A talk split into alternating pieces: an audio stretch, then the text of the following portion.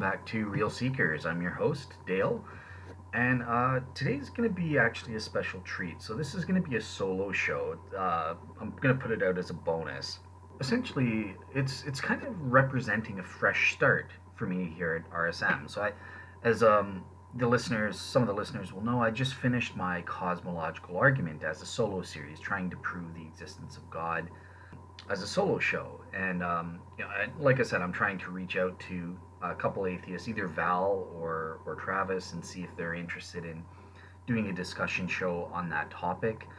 But yeah, in terms of the solo shows, that represented the last vestige of my association with SNS because the large bits of the cosmological argument I recorded, you know, over the past two years, starting two years ago in the summer of 2019, while I was still at SNS, and associated with that. And you know, obviously with the SNS, the audience and stuff, the I adopt a sort of a, um, a different, a rougher tone, sort of a bo- overly bombastic and uh, provocative tone, and uh, you have to.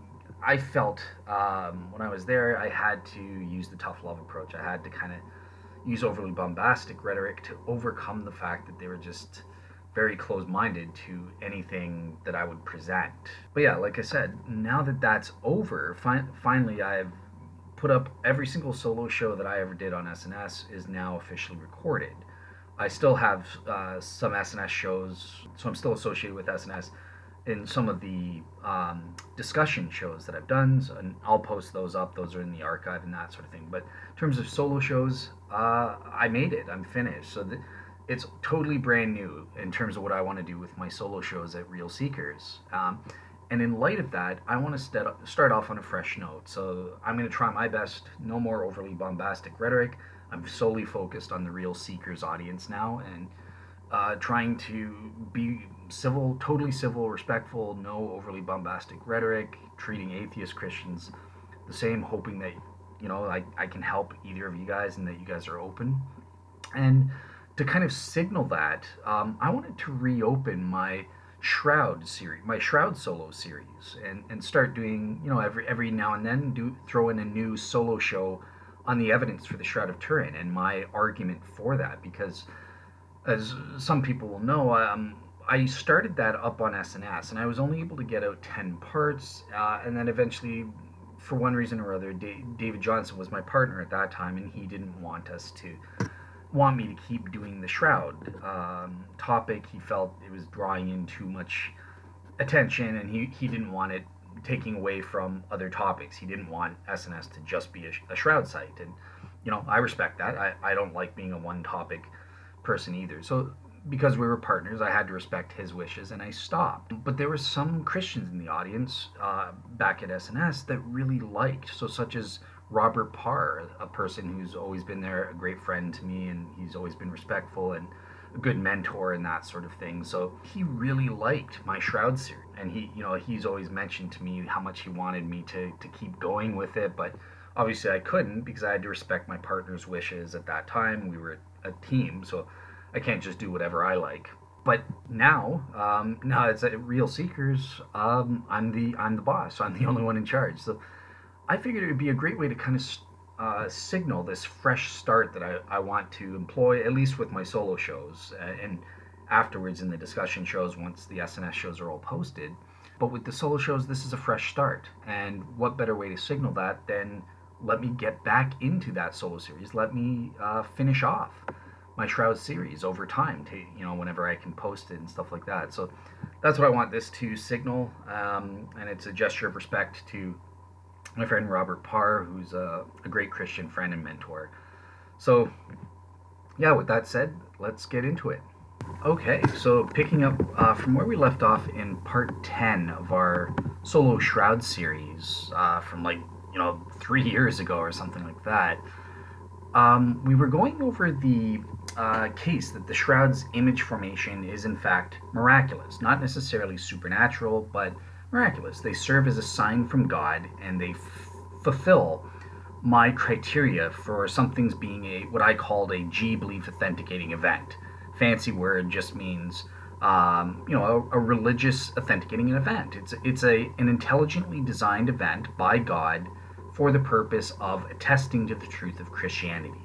That's what we're trying to prove. And in part, uh, either part, I think part six um, in this series, that's where I go over, um, and that's just based on memory. This is where I go over my criteria in part B. So the, the major steps are number one was criterion A. We have to establish what are the minimal relevant features of my minimal relevant feature approach to studying the Shroud of Turin And in parts four and five, I went over the various features that I'm using. You know, things like the body image superficiality, um, three dimensional information, the body image uniformity, all of that good stuff, all of the facts that are minimally relevant to establishing our case. Then, then we started getting into criterion B. That's where we prove that the event is extraordinary. Uh, and finally, we'll get we will get into criterion C, and that's where we establish the specification, the religious context that provides an expectation for there to be a miracle by God in the first place. And where we are at the moment, we're in the, the bulk, we're in criterion B. We're trying to establish the extraordinariness um, of the shroud's minimal relevant features that we established in part A. Um, in order to do that, we're looking at mechanistic type arguments. So we're studying various ordinary naturalistic mechanisms that people have proposed. So we started with the traditional painting hypothesis by Dr. Walter McCrone, and it, that was in parts 7 and 8, and we showed that that has been scientifically falsified. That is extremely improbable and, in fact, impossible, scientifically speaking, to be true. We know for a fact, um, with absolute proof, in the technical sense of the word, I would say, uh, or at the very least as, as near absolute proof that scientific evidence and the test of scientific falsification can get us. That's false. Then in parts 9 and 10, we, stat- we looked at three powder rubbing and or dusting uh, image forming mechanisms. So that of Joe, Joe Nickell, who was the first to come up with it, um, Craig and Barresi in the 90s, mid 90s, with their dusting technique, and then finally the most recent in in uh, 2008, 2009, around there, with Dr. Luigi Garlascelli, the chemist who uh, has produced through his sort of frottage method um, the closest uh, artistic replicas of the shroud to date. Um, although, again, as we saw in parts 9 and 10, none of these techniques came anywhere close to, rep- to reproducing or duplicating or providing even theoretical grounds uh, for thinking that these methods could, in fact, reproduce all of the minimal relevant features, those physical and chemical characteristics of the shroud that are minimally relevant to proving that it's a miracle of God. So, in this part, I want to move on to the next big category, and again, it's an umbrella category, as I call it, in terms of image forming mechanisms. And that is, um, I want to go to what is called the medieval photograph or proto photographic type techniques.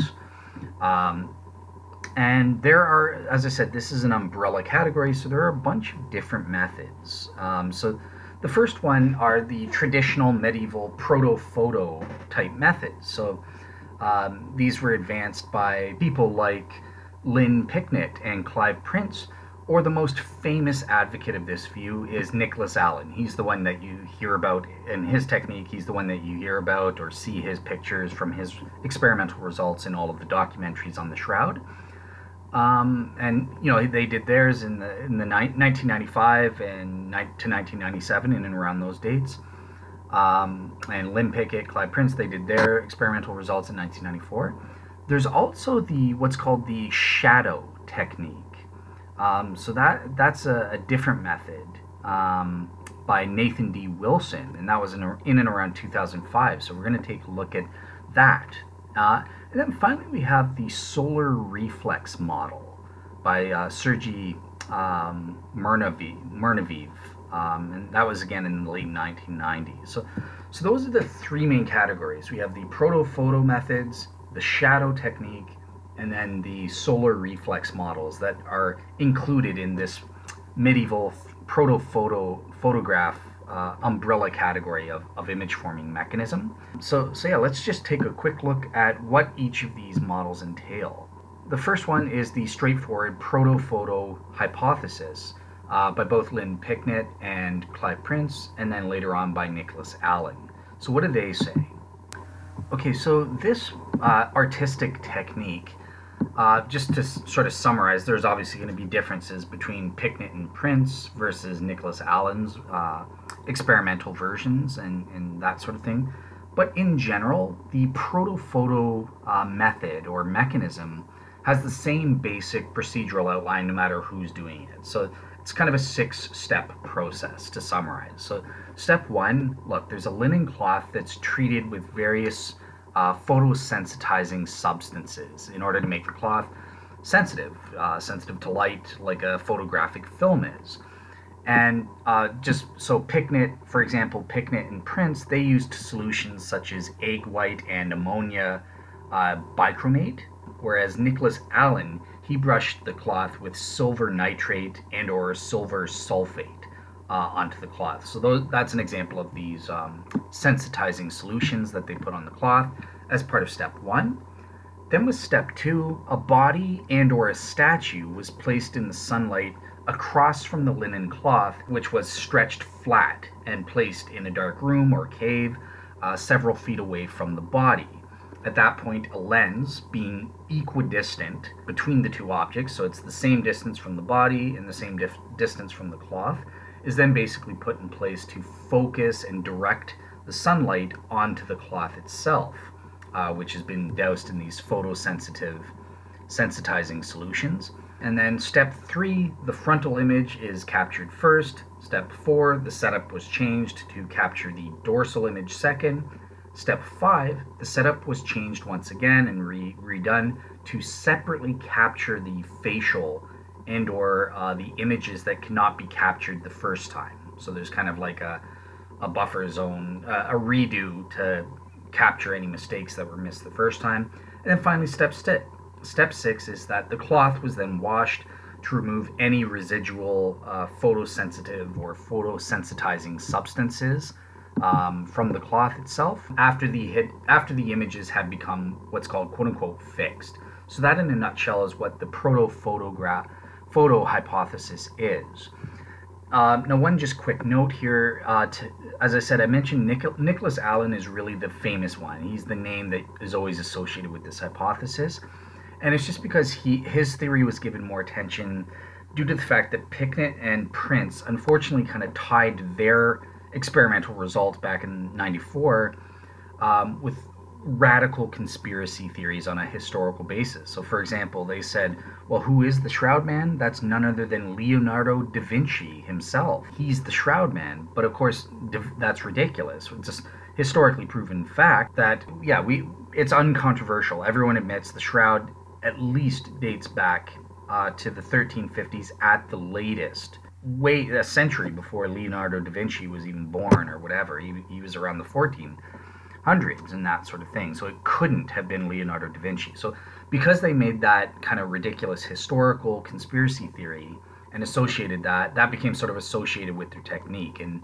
on that basis, Nicholas Allen is taken more uh, seriously, even though it's roughly the same method that they that they used. All right, great. Uh, so let's move on to the second image forming mechanism that fits under this umbrella category, and that's the shadow hypothesis by Nathan D. Wilson in and around 2005. So what's his me- what's his mechanism all about? Okay, so Nathan Wilson, his shadow hypothesis is kind of an interesting take. It stems from Nicholas Allen's proto-photo method, um, and Nathan uh, Wilson Nathan Wilson believed that Nicholas Allen's results using the protophoto method through the use of sunlight reinforced his own notion about the shadow hypothesis and he, he said, well, this absolutely proves that sunlight must have played a role in the production of the shroud images. So he kind of claimed, quote unquote, look, both Nicholas Allen and I are both attempting to create a photo negative by means of sunlight.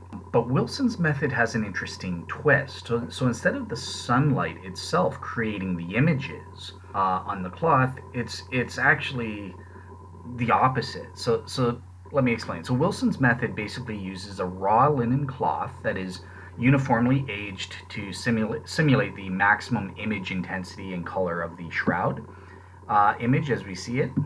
Um, but then using a painted piece of glass where the uh, painted image on the glass casts a shadow onto the cloth, directly proportionally uh, with the density of the a paint that is applied on the glass, then those corresponding areas on the cloth are thus protected from the effects of the sun beneath the painted image on the glass.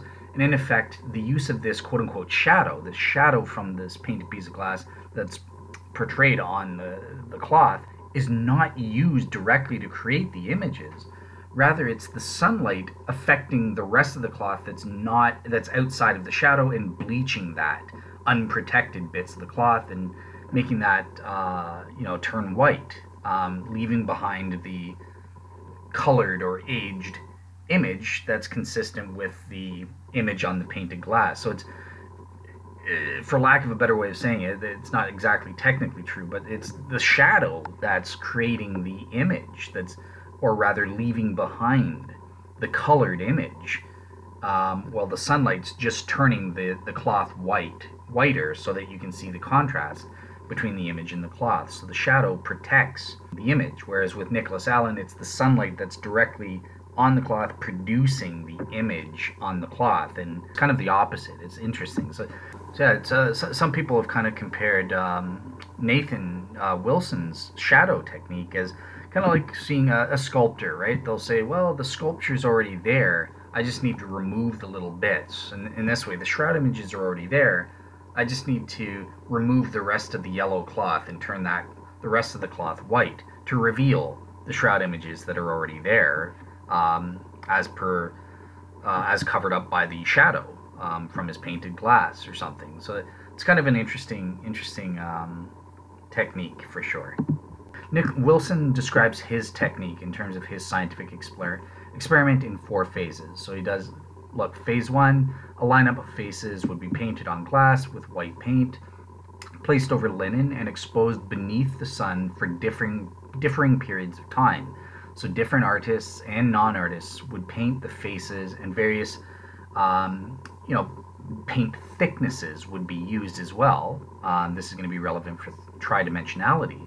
And the goal of this phase was basically just to select the single painting um, that produced the best comparable images to the shroud. Um, and on that front, he selected a, a, window painting that was developed in less than an hour by David B- Beauchamp, um, who wasn't even an artist. Um, but yeah, so so basically, that initially produced an image which um, aligned parallel to the sun's path and was exposed for 10 days. Phase two, um, the Beauchamp painting would expose two additional images. The first image would be exposed perpendicular to the sun's path, and as temperatures dropped and the summer was fading, it would be left exposed for 15 days. So the second image would be exposed beneath a stationary sun lamp for approximately 140 hours. Phase 3 then is that all of the images created would be photographed in the studio of uh, Marc Lamar for comparisons of the negatives, and the tridimensionality of a faux shroud image would be compared to that of the actual Shroud of Turin itself. So then he finally, phase four, he finishes off. It was found that even a crudely painted piece of glass could produce a photographic neg- photo negative image with three dimensionally encoded information onto the linen. The images produced by the Beauchamp painting did not match the finesse of the Turin shroud, but nevertheless aptly demonstrated the viability of the technique if the, the painting were be- better produced or more comparable to the shroud um, rather than a crude drawing painted in one hour or something like that. So, yeah, and it, that's that's his image forming mechanism. And it's important to note that Wilson only created an image of the face. He didn't even attempt to create uh, full body images. This is a, common uh, thing among shroud skeptics. A lot, a lot of times with artistic techniques, they don't bother. There's practical reasons for that. I mean, that's that's understandable as long as you can demonstrate your technique works, but nevertheless, it's it's there could be potential problems um, that are emerging if you're not reproducing the full images that that might emerge, even if you could get a perfect face. And also, he never even attempted to recreate the shroud's bloodstain wounds or images. So again, he just relies on the traditional painting method, and we, we saw that that didn't work, but we'll, we'll get to that when we get to the assessment.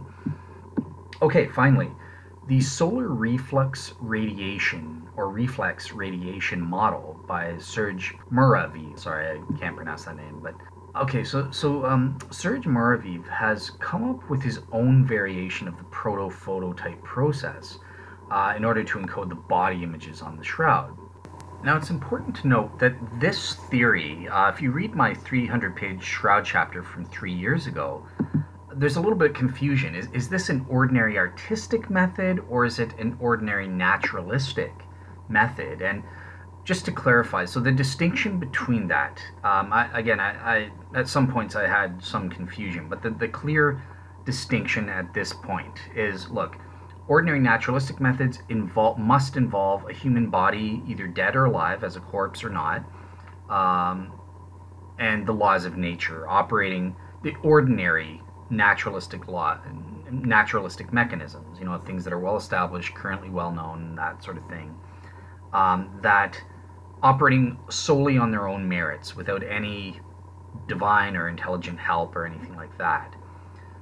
Ordinary artistic methods involve so they might not involve a body, a human body, or corpse, or anything like that, either alive or dead. Um, but they could. We saw with Luigi Garlascelli, he used a human torso to encode, or a human body, but not the from the neck down, in order to encode some of his images. Um, so artistic methods can employ a human body, but it's uh, and the laws of nature, obviously, or naturalistic mechanisms but in addition, they involve some kind of artistic input, art, an artist's intelligence, methods, techniques, or, or materials, or something like that. There's some kind of artistic input um, that's involved in addition to just positing a body or something. That's what distinguishes an ordinary artistic method using a body from a naturalist, purely nat- ordinary naturalistic method that uh, postulates a body. And with this mechanism, it, it can straddle both ways depending on how you postulate it. So we're going to say that there could have been a medieval artist that employed a similar method here to encode the images on the shroud. Even though for Mor- Muraviv himself, he's an interesting case because he doesn't posit a purposeful artist making an artistic input in flipping the body over or, or to create these shroudman images he says, no, it was Jesus himself, and the women put aloes and myrrh on him. And yeah, I'll explain the method in a second, but um, it happened naturalistically. There was no artistic input that was involved in the formation of these images of Jesus on the Shroud of Turin.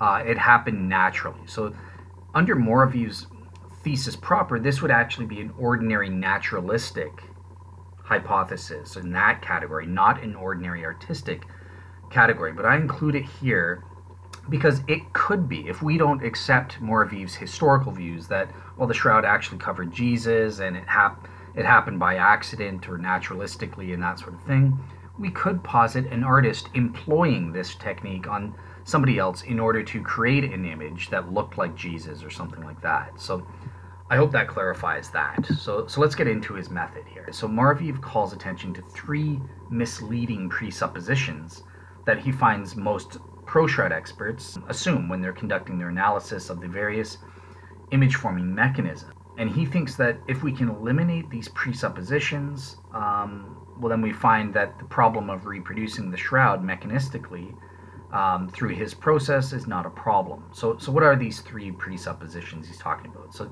presupposition one is that the images were produced by some chemical or radiant agent originating inside a body or from a body. Presupposition two, uh, the images were formed while the body lay in the tomb in a supine position. And presupposition three, that both images, the frontal and the dorsal images, were produced simultaneously. So he's going to call into question these assumptions uh, or what he thinks are um, presuppositions of most pro shroud experts. Once you get rid of that, then there's going to be no problem. Okay, so to rectify this deficiency, so what is Muraviv's um, solar reflex radiation model? Basically, his method postulates that after Jesus, or the Shroud Man, you know, he he associates that with Jesus, interestingly. Um, but let's we don't have to assume that. Pretend it's just some Shroud Man or something. After the after he was killed, both he and the shroud cloth were covered in a mixture of aloes and myrrh as you know, quote unquote, aloes and myrrh dissolved in oil or water have been known, you know, from past time immemorial as moisturizers or antiseptics, together with a specially waterproofed shroud. Um, was basically the standard funeral kit for wealthy victims who suffered violent deaths in the ancient world.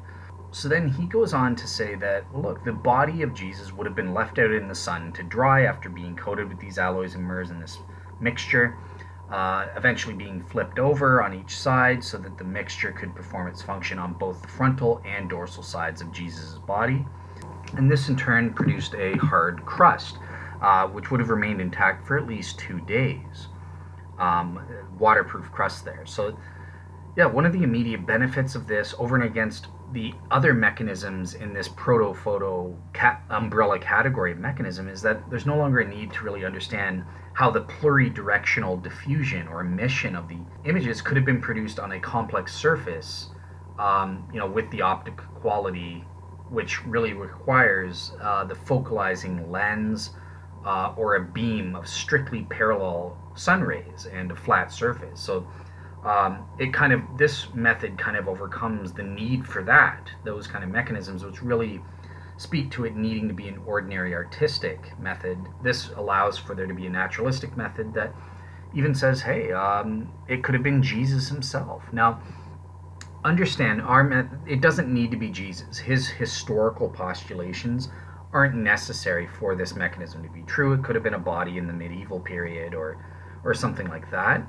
um, but obviously there there are hints like who's flipping over the body, how long does it have to be out in the sun. We'll we'll get into all these because that might hint that it would have to be an ordinary artistic mechanism. But yeah, I'm, I'm sort of treating it as both and here. It could be an ordinary naturalistic me- mechanism in the way that Muraviv himself postulates, and he goes on to give a further historical claim that that person was Jesus when it happened or it could be an ordinary artist make doing stuff with a human body, a dead human body, to create the images in this way or something like that. Um, so yeah, either way, in a nutshell, this theory really entails that the double image on the Shroud of Turin was formed by solar rays reflected by the damp, shining body that was uh, immersed in these aloes and myrrh uh, solution, and then that you know, the sun rays went through the translucent shroud and immediately intercepted by the damp inner side of the cloth. That's what created the images when the rays hit that. Uh, so that's his thing. So let's get into a quick analysis then. Okay, so how do these um, proto photo uh, category mechanisms work? And actually, I'm going to change the name of this because they're not all proto photo techniques. So I should have called it uh, these sunlight derived uh, models or sunlight based models, which include under its umbrella category proto photo techniques, sh- uh, shadow techniques, as well as um, solar reflex uh, techniques. Um, so yeah, I'm going to change the name of that the category. Overall, it's sunlight based models. Okay, so uh, just to make it easier as I'm going through this. So, so how do these models overall handle the first minimal relevant feature? Remember, that's the high resolution and as well the photographic negative and or uh, quasi or semi photographic negative nature and image diffuseness categories of features. Well um, i think on this uh, uh, in this front we have to give it a check. Um, all the techniques are able to account for photographic negativity feature and or the quasi negative photographic feature. As well uh, i think that they would account for the image diffuseness pretty well However, um, in the negative form, in terms of the high resolution, there is a question with Nicholas Allen's proto photo uh, photographic technique because these actually these images actually produce images with a superior high resolution than the shroud than seen on the Shroud of Turin. It's too good. It's too photographic and thus quote unquote according to the experts quote unquote look allen's results which have the actual realism of a modern day photograph can be easily distinguished from the shroud image. Consequently, some might judge this item to be inconsistent with the shroud image. Um, so that's a problem there. The, the proto photo methods produce images that are too good, they're too highly resolved when compared to the Shroud of Turin and fail on that basis. Okay, what about the second minimal relevant feature? That's the category of the body image uniformity. How do these mechanisms perform on that front? And remember, there are various aspects here. So, in the first place, in terms of the uniformity issue with the shadow hypothesis mechanism, um, the performance of that has been totally unproven as of late. So, we just have no details to confirm or not that it does produce body image uniformity. At the moment, there are no empirical proofs that it does, and there's no mention in uh, Nathan Wilson's article about this feature at all. So, and on a theoretical basis, it, it seems like it would be uh, questionable uh, at best as to whether it could or not fulfill the body image uniformity in terms of the intensity of color. The un- uniform density would uh, probably be workout and that sort of thing, but um, and as well substance uniformity because it pictures it's there's only one substance, a painted piece of glass, so it would check on that front. Um, and then there's cylindrical uniformity, but that's not a minimal relevant feature, so we won't get into that.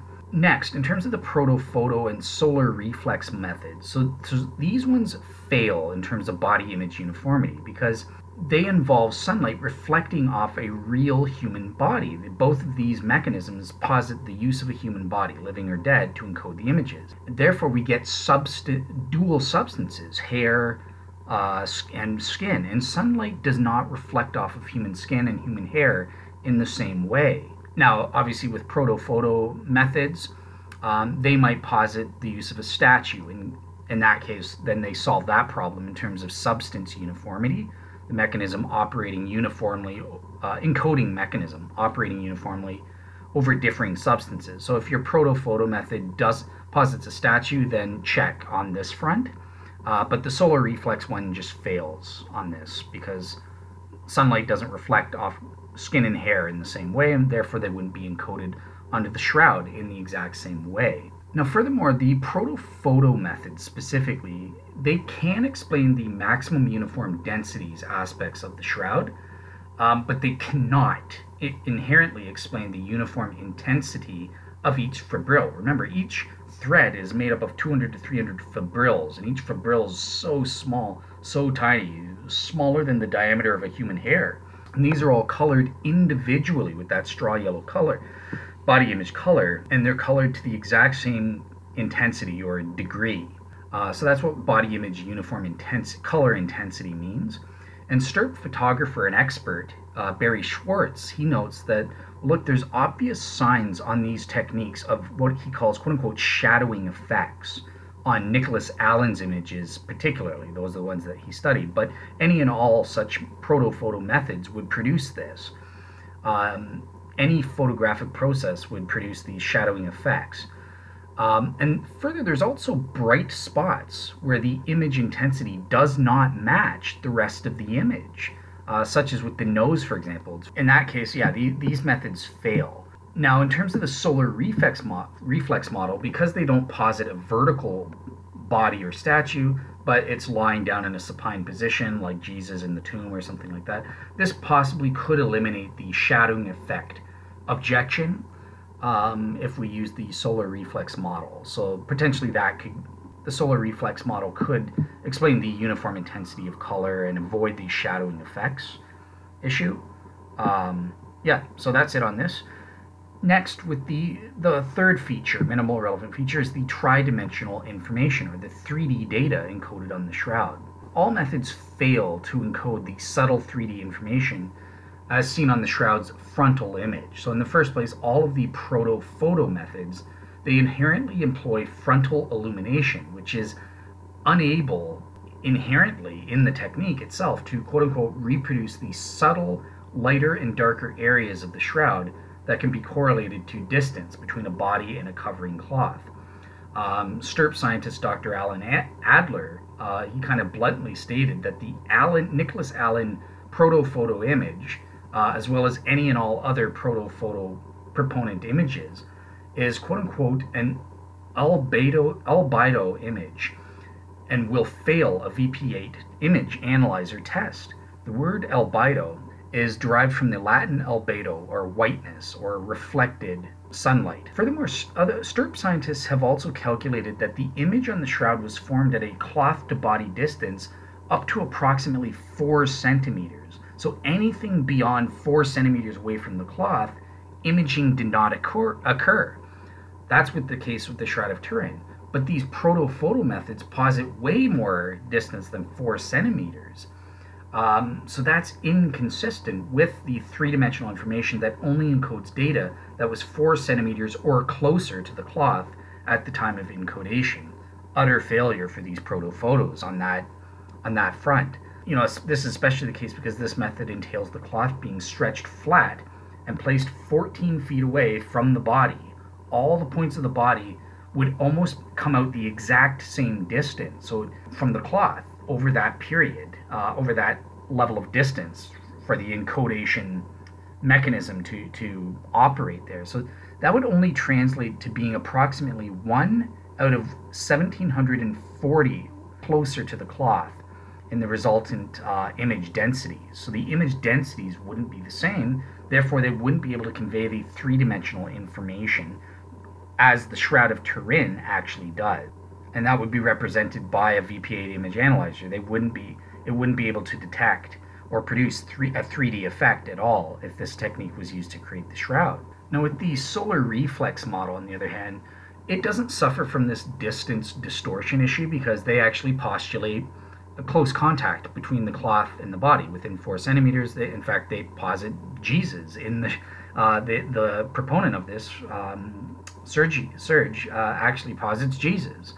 Um, so it doesn't have this same issue. However, there are some issues in terms of encoding the 3D data because, uh, quote unquote, look, the smaller amount of light falling on the body and the somewhat longer paths of the sun, sun rays reflected by the non horizontal surfaces of the body, together with the attenuating effect of the intervening medium, so that's the not fully transparent solution of spices. Remember, the sunlight goes through the transparent cloth but gets trapped by the non-transparent spices. So so the problem here is look, this kind of theory, this solar reflex theory has yet to be adequately tested in this regard to see how it works. And even according to Mor- Muraviv himself, who, who's the proponent of this model, even he admits, look, further experimental confirmation is required before any firm confirmation can be made about this mechanism's ability to do the 3D, to encode 3D, three-dimensional data. So at best, this is a questionable status. We don't know if it fulfills it or if it fails to fulfill this feature.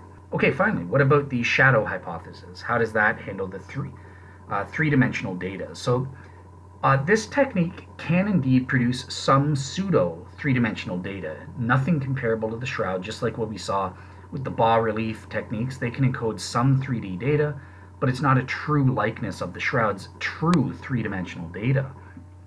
But nevertheless, yeah, this, this method depends on the ability of a medieval artist or an or an artist to paint a piece of glass using traditional painting techniques uh, onto a piece of glass this time instead instead of directly onto the shroud in a direct proportion to create the three-dimensional effect three-dimensional effects or the image densities would correspond to a three dimensional body um, as seen through a VP8 image analyzer or the like. Um, and we saw from the painting hypothesis in parts 7 and 8, when we assessed Walter McCrone, that this is just very unlikely. In fact, it's scientifically impossible. We've done experiments with expert forensic artists. We've given them the benefit of certain anchor points to help them create the three-dimensional effects of the shroud, they all failed. They could not reproduce the three true three-dimensional data that is seen on the shroud. So, since the shadow hypothesis is the same as the painting hypothesis in this respect, it's an utter failure. All right, cool. So let's move on to feature number four.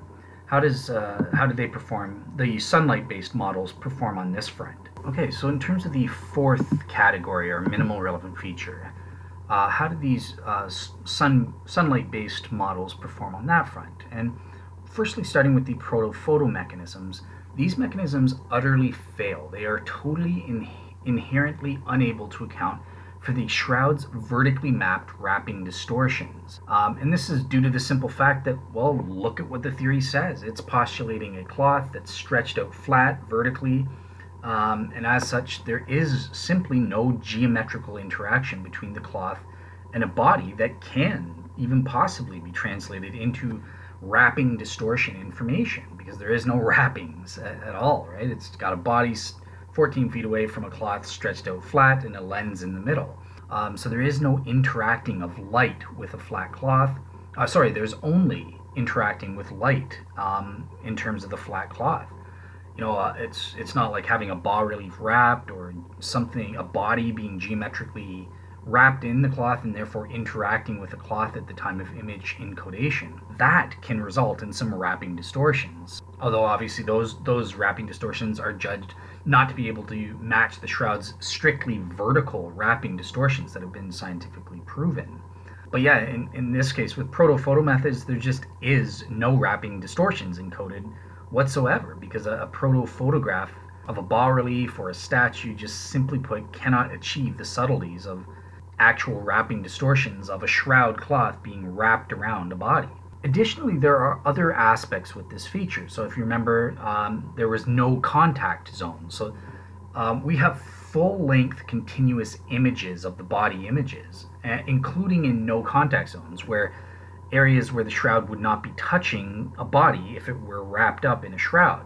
And, the, and yet, body images are in these areas as well.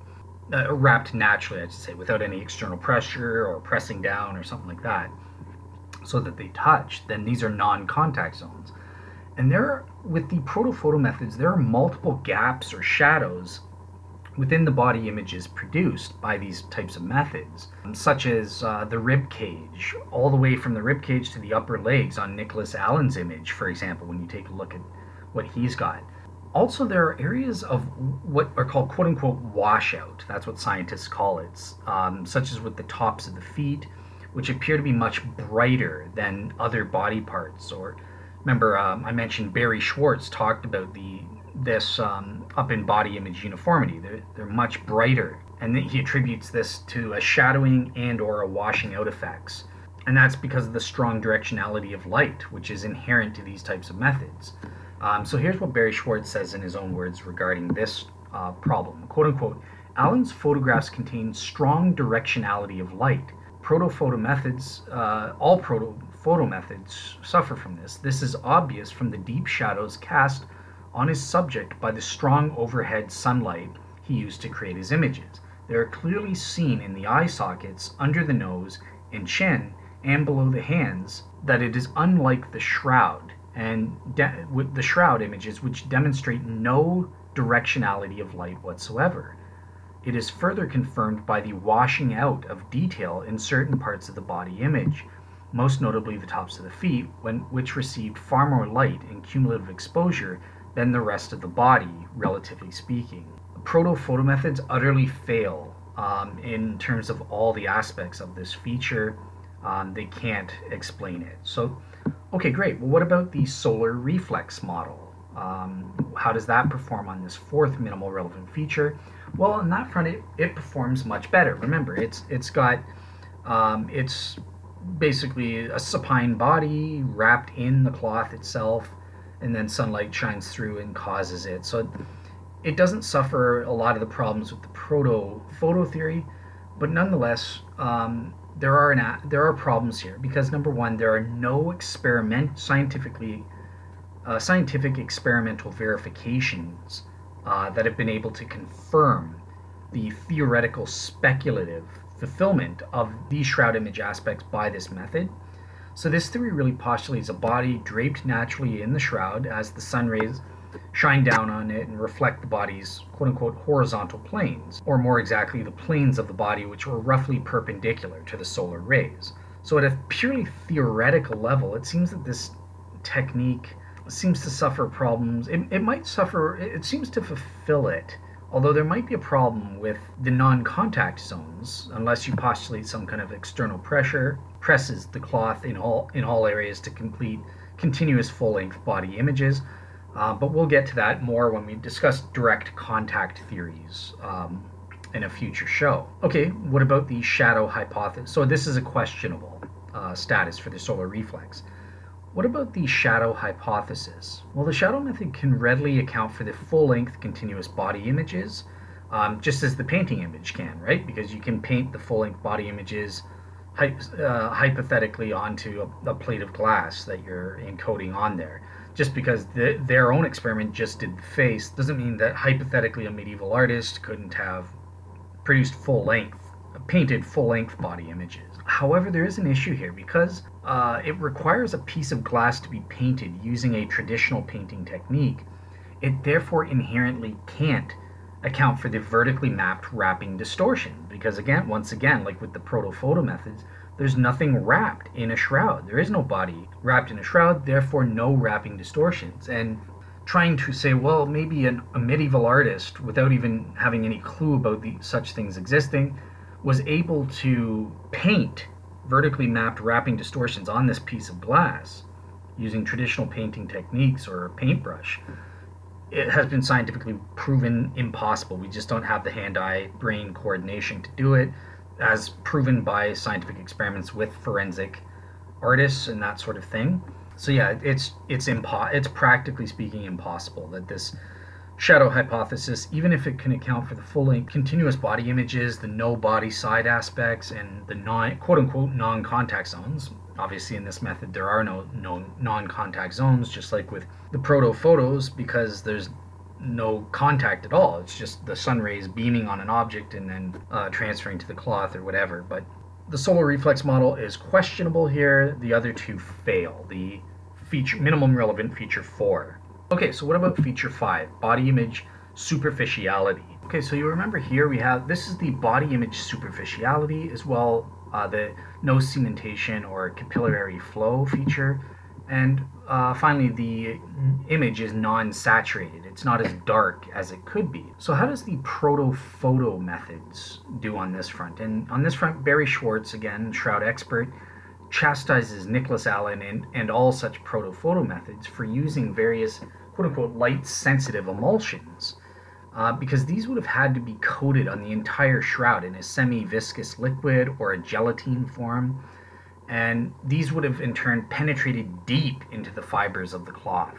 Other shroud and stirp sci- scientists have uh, also chimed in on this front and said, look, these methods, quote unquote, involve treating the cloth with silver nitrate or some other emulsion to make the cloth sensitive to light like a photographic film. However, any, any such emulsion is, uh, when applied to the cloth, would be pulled into the cloth by capillary action, and thus would sensitize more than just the micro thin superficial surface of the cloth. A cloth is simply not like the solid surface of a photographic film. So on that front, I think that this uh, fail, these mechanisms fail to explain the superficiality and non-capillary flow or non-cementation uh, between the body image fibrils aspect of the shroud. Another issue beyond the non-saturation, there was also another issue that wasn't a minimal relevant feature, but I wanted to mention it was the double superficiality, so that there's superficial images on the backside of the face at least, um, and or a frontal image possibly. And if that's true, again, it, it's not a minimal relevant feature, so this won't count against the proto-photo methods, but I'm just saying, if we did later on in the future establish the truth or veracity of the double superficiality, these methods would be utter failures. No medieval artist in the history of mankind would. Why would you encode the face on the front and back of the front side of the cloth? That doesn't make any sense. No one would do that. But again, the double superficiality aspect isn't an issue, so it doesn't count. Whether you know, you don't have to come up with an explanation as to why he double encoded superficial images of the face or frontal image. Bottom line is the non cementation and superficiality aspects are failed by proto-photo methods. Secondly, the solar reflex model attempts to address does attempt to address this issue. They say, look, the superficiality of the imprint could be linked to the presence of a thin crust once those uh, in the sun, once those aloes and myrrh, myrrh mixture Jesus' body was wrapped in was dried and or a body if a medieval artist made this. And these are used as the precondition to the shroud and would be slow to evaporation. It would take about two days. So yeah, the basically this dry outer border of this crust and the double exposure to the sun rays reinforcing it acted as kind of a screen that reflected the rays uh, and they couldn't trespass deeper into the cloth and, and you know therefore their energy accumulated there on the surface probably in the form of extra heat or something like that Um, so while the liquid solution on the damp inner side of the crust, located just above the level of the innermost fibrils, would have catalyzed the liberation of this this energy, and then therefore the degradation by it of the fibrils um, that were caught between the dry and the damp parts of the mixture. It claims to have a way of accounting for the body image superficiality here, as well as the non cementation or, or capillary flow. But I would just say, look, even if we concede this very ad hoc and speculative hypothetical situation, even if it was true, there would still be scientific proof to see some evidence of cementation or capillary flow um, between the fibers on, on the shroud. So um, it, it's kind of similar to one of the direct contact theories um, by Dr. John German, who, po- who postulated pre soaking the shroud prior to covering it with the body. So, yeah, it would still, the solar reflex model fails the non cementation or non capillary flow aspect of these shroud images, even if we grant that it could somehow get the superficiality through this very ad hoc supposition that Sergi is giving here. Okay, finally, what about the shadow hypothesis? Well, when um, Nathan Wilson was required to address the superficiality question, he did answer it. He proposed, quote unquote, that his method would require sun bleaching of the back of the cloth in order to remove color from threads and fibers through the depth of the cloth to finally leave just a superficial image on the front. He further suggested that this approach would lead to the quote unquote desired superficiality, superficiality on the image side of the cloth. Okay, so that's his uh, supposition here. What do we think of it? So, in the first place, it's historically implausible to think that a medieval artist would even want to produce these desired superficiality effect, right? It's very ad hoc and a post hoc rationalization. We know today scientifically, because it's been proven since 1978, that the images are body images are superficial.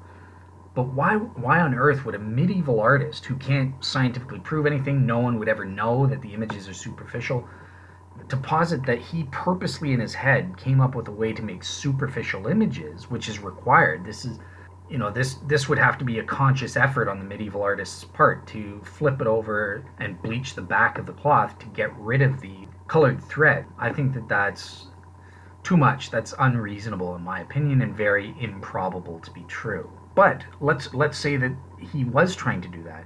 Would it work? It, let's pretend he did try to lead to the superficiality effect and knew about it and knew he was going to prove in the 20th century uh, to a bunch of people he was some kind of medieval genius that knew about modern scientific technology and stuff like that. Or being more charitable, maybe that was just an accidental, unintended side effect for whatever reason he wanted to flip it over and make the cloth look white um, except for the body image areas or something like that. So yeah that that is actually historically plausible. Maybe yeah he wanted both sides of the cloth to look white or something like that except for the body images so he had to bleach the other side.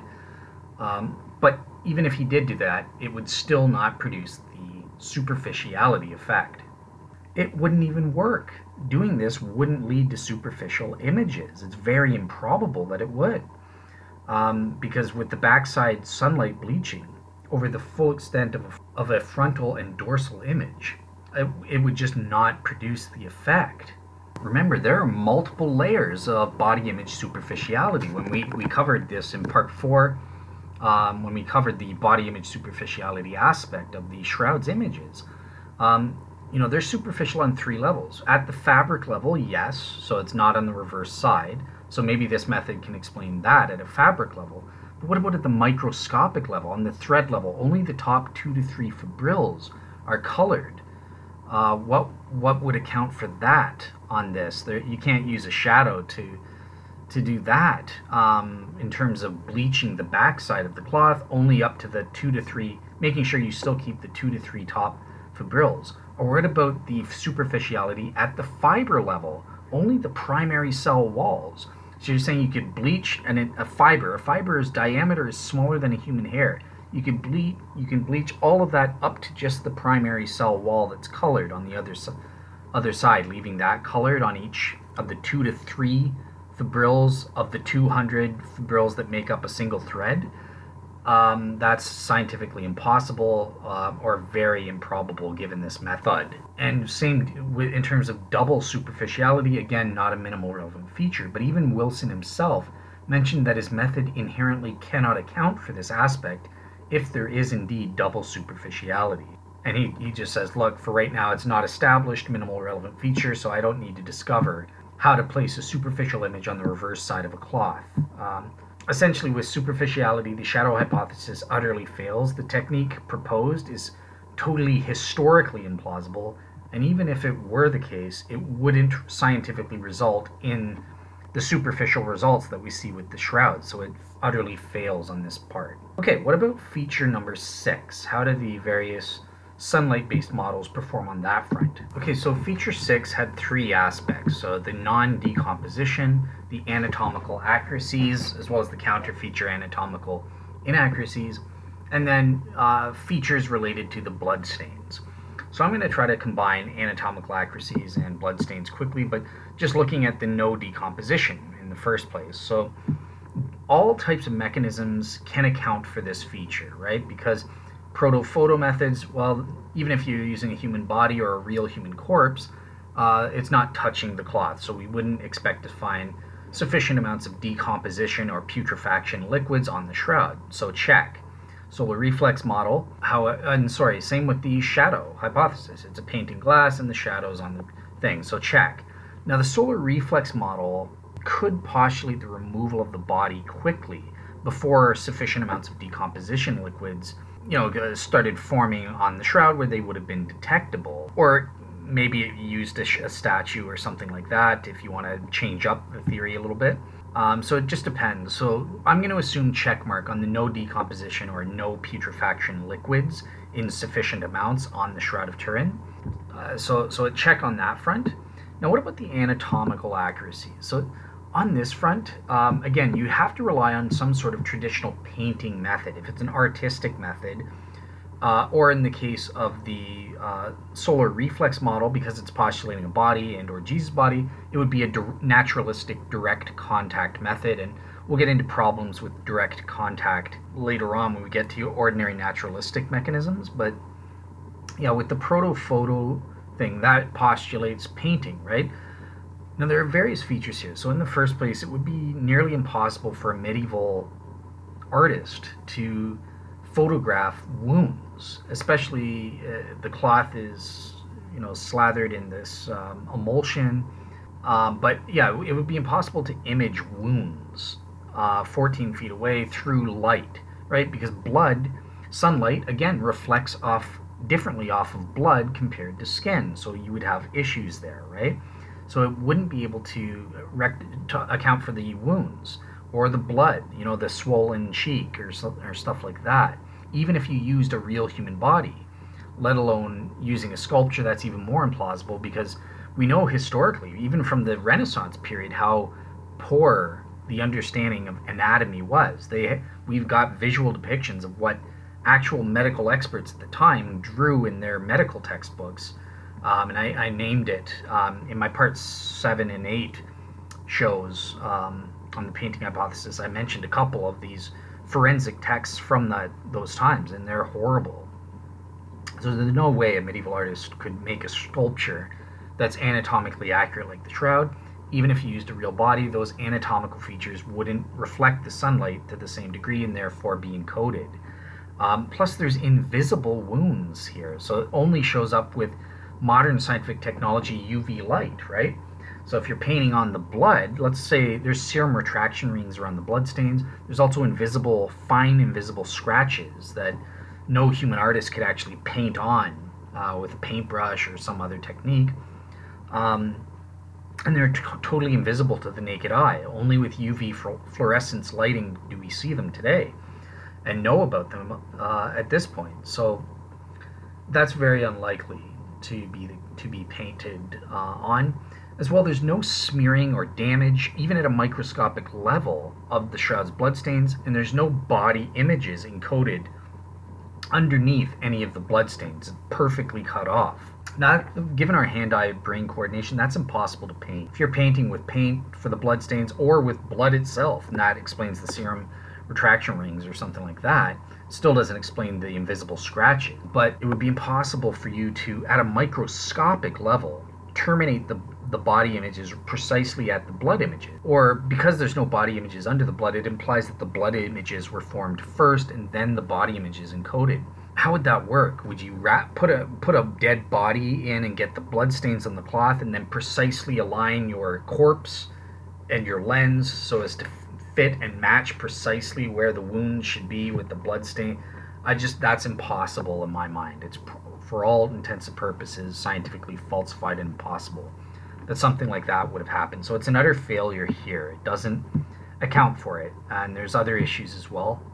And if you say that the blood stains were encoded, either painted or through direct contact with a real human body, thereby accounting for the, the accuracies of the blood stains at least, and then the body images were encoded, well, that's impossible too under these proto photo methods, as well as the, the shadow method or whatever. Uh, sorry, these proto photo methods, because you have to wrap the cloth in, in this, drench it in this emulsion, right? Where you're uh, putting silver nitrate or solutions or some other kind of mixture, wet, viscous, gelatin like solution. And that would damage some of the blood stains or smear some of them, but that none of the bloodstains are smeared or damaged, even at a microscopic level, on the Shroud of Turin.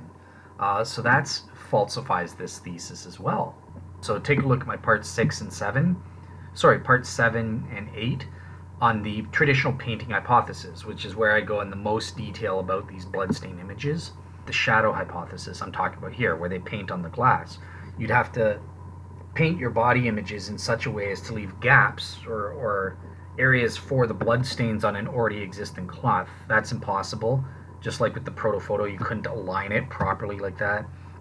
Um, and if the blood stains were painted on afterwards, well, that wouldn't remove uh, the coloring in either the proto-photo type or the shadow hypothesis. So either way, it's impossible to have no images, no body images underneath the blood stains with these techniques. Now, the solar reflex model, now we come to that one. So, this one does posit an actual human torso, so that it, hypothetically through direct contact, if that could work, and it doesn't, we'll see, we'll see what the problems are with direct contact theory, naturalistic theory for encoding the bloodstains, but for the moment, even if we could account for that, and that's why there's no uh, body images under the bloodstains, it would still be questionable. There would still be some smearing and that sort of thing. Again, we'll get into that in the direct contact theories. But the main thing I want to say here is look, once again, the human body in this hypothesis is coated in myrrh and aloes. It's not like it's just myrrh and aloes um, being placed beside the body, which is what a lot of pro shroud scientists say because there wasn't enough time to coat the body. But this is he's smothered in it, a highly implausible scenario. Um, again, if it's a statue, how do you get those realistic wounds, scratches that that fool dozens upon dozens of modern medical and forensic scientists? That's impossible in my mind, or extremely improbable, especially if it's a statue. But even if you have a body, the body would be sh- smothered in these myrrh and aloes mixture, and that would distort and prevent all of the anatomical accuracies that are encoded on the Shroud of Turin to be encoded on to the cloth. So it, it couldn't be. You couldn't account for the anatomical accuracies with the solar reflex model, even supposing there is a it was Jesus himself with the wounds and, and all this stuff. This hypothesis couldn't explain the encodation of all of those anatomical accuracies. And there's also problems with the bloodstains being directly deposited or encoded through a pure direct naturalistic direct contact thesis. Uh, and we'll get to that later on when we cover the direct contact thesis. For right now, I'm going to leave that a mystery, but just understand there is an there is more pro- there are more problems regarding the bloodstains um, and direct contact. Additionally, in terms of the proto photo, going back to the proto photo type deals with Nicholas Allen, for example, one of the main objections against him is look, it's it's just simply impossible to encode full length body images here because the body is simply not reflective of night light, uh, reflective enough to transfer the entirety of the anatomically accurate body images. Now, to rectify this issue, uh, Nicholas Allen suggested what if we painted the body in various reflective paints? Ah, that would solve the problem, wouldn't it? uh, and that way I could get full length body images. Uh, which is part of our feature four that we discussed above, um, but I didn't mention this part here. Because, so let's say we did that, and that fulfills uh, the full length body images. But if you cover the body in reflective, various reflective paints, well, then you cover up most of the anatomical details, like the invisible scratches and scourge wounds that only show up with ultraviolet invisible fluorescence light lighting techniques and scientific technology. So this doesn't work either. And one last final note with the protophoto methods. Think about it. Uh, so it might work if we posit a dead body, uh, that's questionable, uh, or a statue, um, right? But if it's a live body, that's almost that's impossible, physically impossible to be the case. If a, if the physical human body is playing the role here, uh, because think about it, it has to stand in this position, awkward position, where it's on an one upraised leg for like four to eight days to encode this image in the sunlight, being having it reflected on it. That's physically impossible for any human being to do, and uh, yeah, it's it's problematic uh, otherwise. But um, yeah, uh, so I just wanted to throw that out there. So so that's it in terms of this feature. So let's move on to the seventh and final minimal relevant feature in all of its multiple aspects. Which which aspects speak to the truth or falsity of these types of uh, sunlight-based mechanism? Okay, so there are essentially three of the additional features. Where feature minimal relevant feature number seven, which covers the other additional properties of the shroud: physical, optical, spectral, spectral, spectral, chemical, and/or other properties of the shroud. So there are three that apply here to these uh, sunlight based theories. So the first one is additional feature number three, whereby photomicrographs and samples show that the body image's color is a result of concentrations of yellow to light brown fibers, while the solar reflex model refers to the experimental results of, um, kind of refers or punts to this experimental results of Sebastiano Rodante, who is under the direct contact hypothesis. Um, and he says, look, the the, clo- the cloths were soaked in a water or oil solution of aloes and myrrh, um, and that expo- exposed to the action of solar rays. After about five minutes, take on a superficial color of brown sepia. Now, obviously, this color uh, conflicts with the straw yellow to light brown color discovered to make up the shroud's body images. So, to counter this objection, basically, Sergi, um, the guy who makes up the solar reflex model, mentions that the quote unquote nature and stability of this color has not been addressed by Rodante, um, which kind of implies that he's saying, well, maybe over time the color changes and lightens up to be like what we see with the shroud. Um, so this is just the pure ad hoc, post hoc rationalization on his part, and I assign a questionable rating for the solar reflex model in terms of. De- uh, explaining the yellow to light brown coloring of the fibers on the uh, shroud's body image fibers.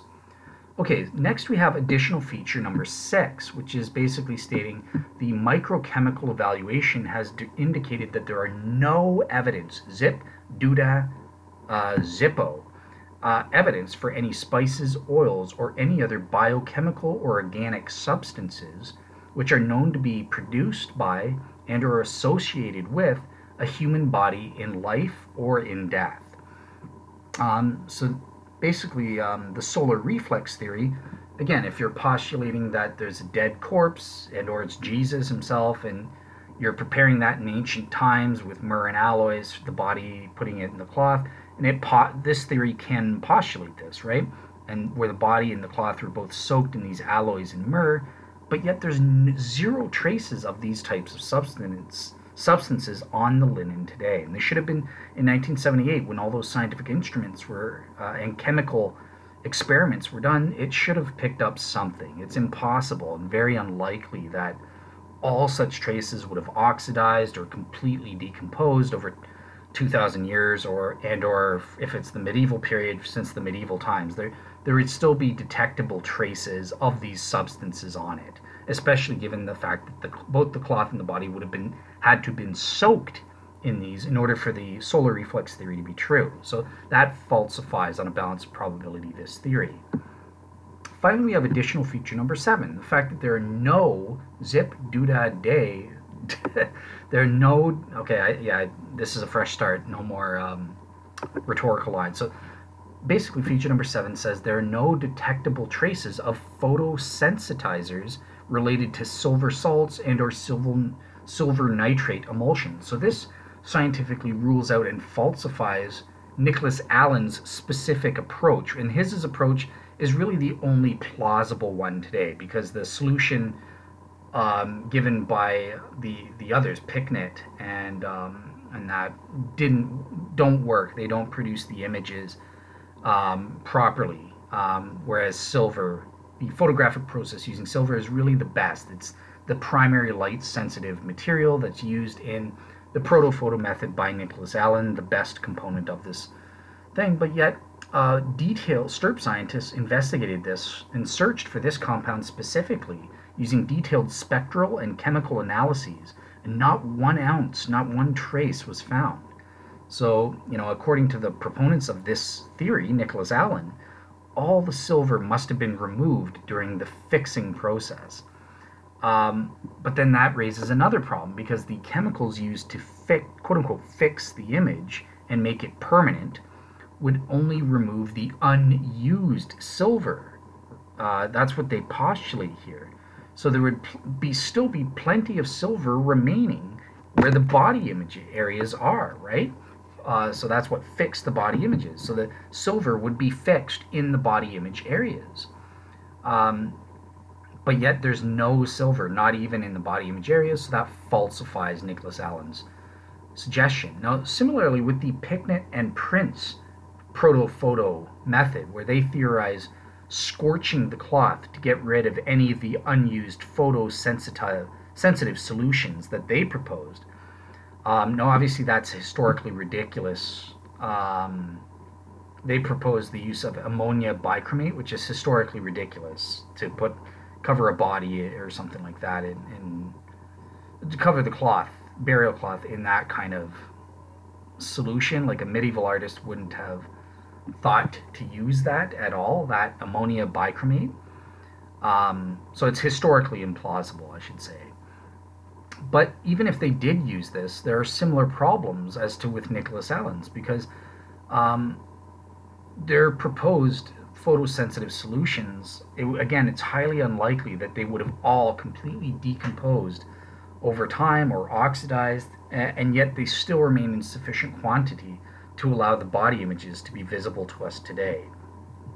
Um, that's very improbable and ad hoc on their part. Okay, great. So let's do our overall assessment of these theories in light of the best explanation inference criteria and make our cumulative case c- conclusion here. So the first criterion is plausibility, whereby the hypothesis must be implied by, or at least consistent to a greater degree, by a greater number of other accepted truths via our background knowledge. So, with respect to the proto photo theories, these are deeply implausible. So, in the, in the first place, um, let's pretend if such a process was used to create the shroud images, then there would be zero, no known examples of this method in all of artistic history apart from the shroud. Some medieval genius uh, was able to come up with something that no other art artist in human history was able to to think of until the 20th and 21st centuries.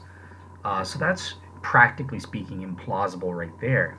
Furthermore, Nicholas Allen he tries to argue that the raw materials to produce photography not only existed in medieval times, but that a medieval photographer created a light sensitive emulsion coated it onto a linen cloth, and exposed this medieval quote unquote film to sunlight using a room sized camera obscura. Uh, so, camera obscura, that's another name for the technique uh, of proto photography. And then also put a body, live or dead body, and or statue hanging in front of its crystal lens as the subject matter. So then Allen goes on and says that such a technique dates as far back as Plato, who postulated about shadows on cave walls and what they represented. There is a crucial problem with this type of argument, and that's the fact that no such techniques, historically, if you actually look at PhD historians, they no no one ever utilized a lens until the 1550s, 200 years after the proven uncontroversial provenance of the Shroud of Turin in the 1350s. And it was a, a mathematician who first e- just suggested replacing the simple hole with an actual lens. So remember, a, a crystal lens is necessary for the protophoto methods to work, and nobody even before the camera obscura method just used a hole in the wall. Now, what's more, all these types of methods necessarily entail using technology and techniques that we know historically were not available until the 19th century. Historically impossible that a medieval artist could have used it. So, for example, with Picknett and Prince's protophoto method, you know, they've been described, even a fellow photo, proto-photo theorist, uh, Nicholas Allen cuts them up and says, well, look, they, they gave a mismanaged experiment based heavily on a standard 19th century recipe that is impossible to have existed in the 14th century. So, therefore, right away, historically, we know that their method couldn't have been the method the medieval artist used to make the shroud, hypothetically. So, he goes on to say that their use of ammonium bichromate entails using a solution that was simply unheard of at the time the shroud was alleged to have been made in the medieval period. But what about Allen? He doesn't get off the hook here because, likewise, Allen's own theory suffers from this same critique in that it requires a lens with specific specifications which could not possibly have existed prior to the 19th century. So, so yeah, what's good for the goose is good for the gander. Allen's theory is also historically impossible to be true. Um, a medieval artist could not have adopted his method. It requires a crystal lens to even work. It could not. There's no proto-photo method that would even come close to working, based on the technology of the medieval period, using something similar to this technique, such as using a hole in the wall. You just can't get close. You need that crystal lens, that crystal lens didn't exist until the 19th century. Finally, I, I should also mention that look, Allen goes to great lengths to say that the only plausible solution for photosensitizing agents must pertain either silver nitrate or um, his uh, silver sulfite. But even he himself admits that he could only document the use of silver chloride during the Middle Ages, a solution that is completely useless for his type of technique. So, historically, it's implausible that they even knew what silver sulfite or silver nitride was nitrate, sorry, was. It didn't exist in medieval times, and therefore his total technique fails. It's important to note that these uh, historical implausibility arguments aren't unique or specific to Nicholas Allen and or uh, and Prince's theory or, or techniques. Um, this is endemic. This is um, applicable to any and all proto-photo hypotheses or techniques that could possibly come close to reproducing these Shroud of Turin's images. Like I said, it, it require the technique itself inherently requires technology that didn't exist until the 19th century. So it doesn't matter, you know, what version of the theory if you want if you want to say, well, maybe there's a third guy and he he did a little bit better. No, everyone who attempts a proto-photo theory will inevitably and inherently have to use 19th century or later technology to get the job done. Uh, they can't use the technology that was historically available in the medieval period uh, in terms of the camera obscura method to produce images. It's just inherently impossible in the technique itself. So it's not just specific to Nicholas Allen or Picknett and Prince's methods. It's the general proto photo hypothesis itself that suffers this criticism for, from historical implausibility. Okay, what about the solar reflex model? Well, this likewise suffers from both a practical and theoretical implausibility because there are no other burial shrouds that have ever produced similar in- images to the shroud. So there's this natural uniqueness, despite a natural, sufficient natural opportunity for such methods to have been duplicated in other ancient burials. Again, Sergei himself says this was common practice in the ancient world. Whether that's true or not is beside the point. He thinks it is. And look, there, there are no other duplicates. The shroud is totally unique. We would expect dozens and dozens of other examples of burial shrouds with similar images if this is how it was produced from, from ancient burials. Likewise, it's also highly implausible, given our background knowledge, to imagine that sun rays were reflecting off of a human body, including both skin, hair, and blood, without the need to coat the body in some kind of reflective enhancing substance or, or something like that. Um, but again, if once you posit that, that inevitably interferes with the fulfillment of creating those anatomical accuracies and uh, totally messes you up in terms of body image uniformity aspects of the shroud. What about the shadow hypothesis? Well, this also is implausible because it requires that an artist be able to paint on glass all of the realistic wounds and anatomical features which are present on the Shroud Man. And as we saw with the traditional painting hypothesis in parts uh, 7 and 8, that's simply impossible and or extremely proven beyond reasonable doubt to be implausible. Okay, great. The next criterion is explanatory scope. Well, as we saw, the uh, proto-photo theories fail to create an entire image, so they don't account for feature four, the full-length body completed or in continuous body images, um, at least not without uh, having multiple attempts all fitted together, but then this just produces an unnatural looking image, so it contradicts, it can't explain both the continuous full-length body images and the high resolution images. So it fails on that on that account. They also fail because uh, to account for many of the features such as vertical mapping, the 3D uniform intensity, such as we saw. Uh, in terms of the shadow hypothesis, well, this likewise fails to appeal, appeal, uh, account adequately for multiple features like the 3D info, the vertical mapping, and image superficiality. And finally, um, all three methods, including the solar reflex method, fail to account for encoding the bloodstains entirely. They're not able to account for that. So, so yeah, in terms of the explanatory scope criterion, as uh, ProShroud expert Barrie Schwortz puts it, quote unquote, look, any attempt at recreating an image like that on the Shroud of Turin must match all of the physical and chemical properties of the original, not just a few. And that is so apt to the lack of explanatory scope of these types of theories, these sunlight based or derived theories. Um, okay, in terms of explanatory power, so this refers not to the quantity of facts or features that a theory can explain, but the quality. How well does it fit? Does it require effort, or is there any ambiguity or vagueness with it? And on this front, all three theories fail to have explanatory power. They can't account for multiple details um, that we saw above during our assessment, and therefore fail the explanatory power criterion right away. Additionally, the solar reflex model seems to perform slightly better than the other two types of mechanisms, but is nonetheless still vague on many details. There are a lot of questionable areas, um, so that leaves some vagueness or ambiguity as to its performance on explanatory power, such as with the fulfillment of the 3D information there. And due to this lack um, lack of experimental attempts to verify how well this technique performs in reproducing this feature, I think that it, it definitely fails the explanatory power criterion. Furthermore, there's also an ambiguity in the ability of an artist using either a proto photo technique um, to utilize a dead body um, over an extended period of time to produce the desired effects. That seems to lack explanatory power alongside being implausible, uh, which we didn't mention in the plausibility section, but um, great. Okay, what about less, less ad hoc, the final criterion? The criterion of simplicity, where the hypothesis that employs the least amount of unproven, non evidenced assumptions is the best.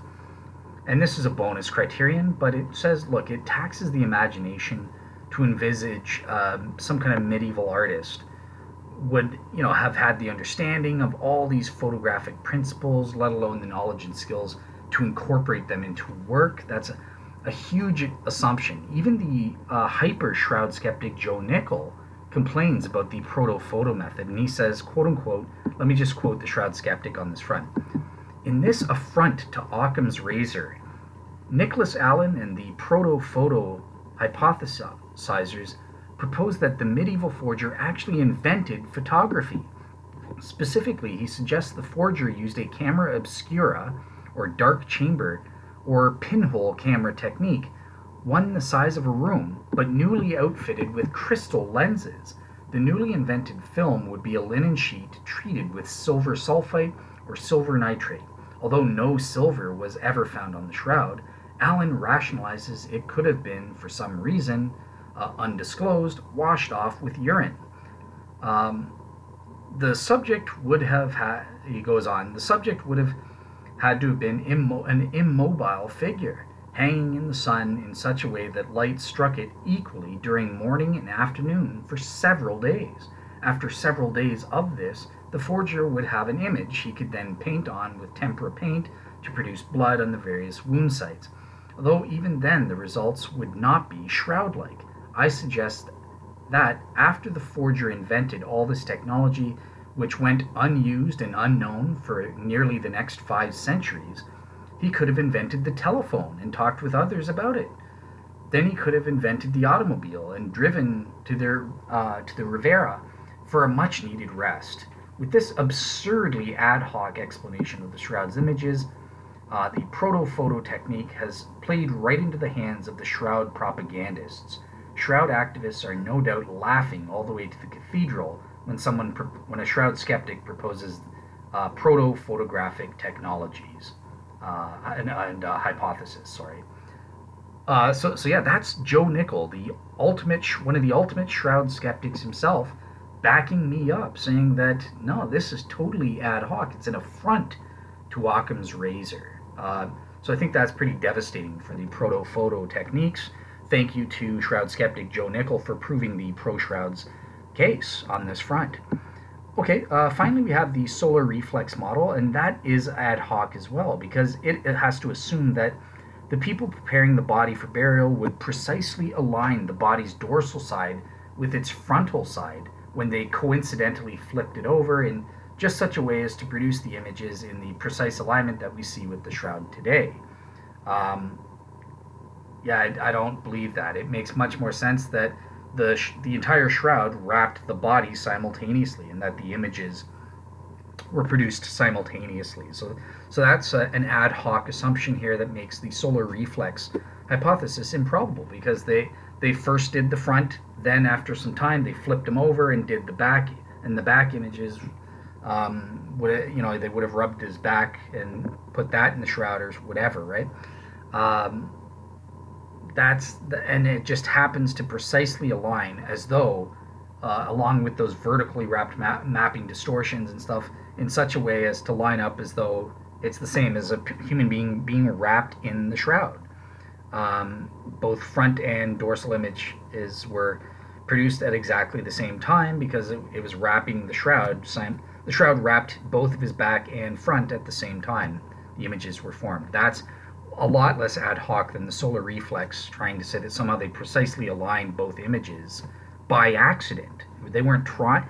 In Sergi's model, right? It, he thinks it's Jesus, and the women weren't trying to produce shroud images even, um, and yet they somehow magically aligned it. Um, that it's impossible, even if a medieval artist was purposefully trying to line them up, they wouldn't be able to perfectly match them. But let alone it just happening by accident by flipping the body over and putting myrrh and aloes on it. That's very ad hoc, in my opinion. Um, in terms of the shadow hypothesis, I'm I'm neutral on this. So I I didn't find any elements that were ad hoc about the shadow hypothesis, so uh, I just gave it a neutral and or a pass if I'm um, being generous uh, for the shadow hypothesis. So, all right, great. That's it. That's our assessment of the ordinary artistic mechanisms based on using sunlight and or naturalistic in the case of the in the case of Sergei's um, uh, why am I forgetting what it's called now? The uh, the solar reflex model uh, could be artistic or it could be naturalistic, depending on how you see it. Uh, Sergi's model is is purely naturalist, ordinary naturalistic. But nonetheless, yeah, this the this category of sunlight based models, where sunlight is the primary encode body image encoding agent, um, and in combination with either painting in the case of artistic things for the bloodstains and or direct contact in the case of positing the solar reflex as a ordinary naturalistic hypothesis as opposed to an ordinary artistic hypothesis. So um, yeah or with the or and or a combination. Some sometimes artistic artistically it can be both painted and direct contact a combination of both as we saw with luigi Garlascelli to uh, to try and explain the bloodstains. So yeah, that's our that's our assessment. These theories are an utter failure. They are very improbable to be the explanations of the shroud, and therefore, mechanistically speaking, uh, in terms of an image forming mechanism, these hypotheses are improbable to be true. And great, uh, let's move on to the next image forming mechanism, and it's going to be another ordinary artistic mechanism in our next show. Uh, so it's going to be related with heat, the scorching. All right, enjoy the day and uh, see you guys next time.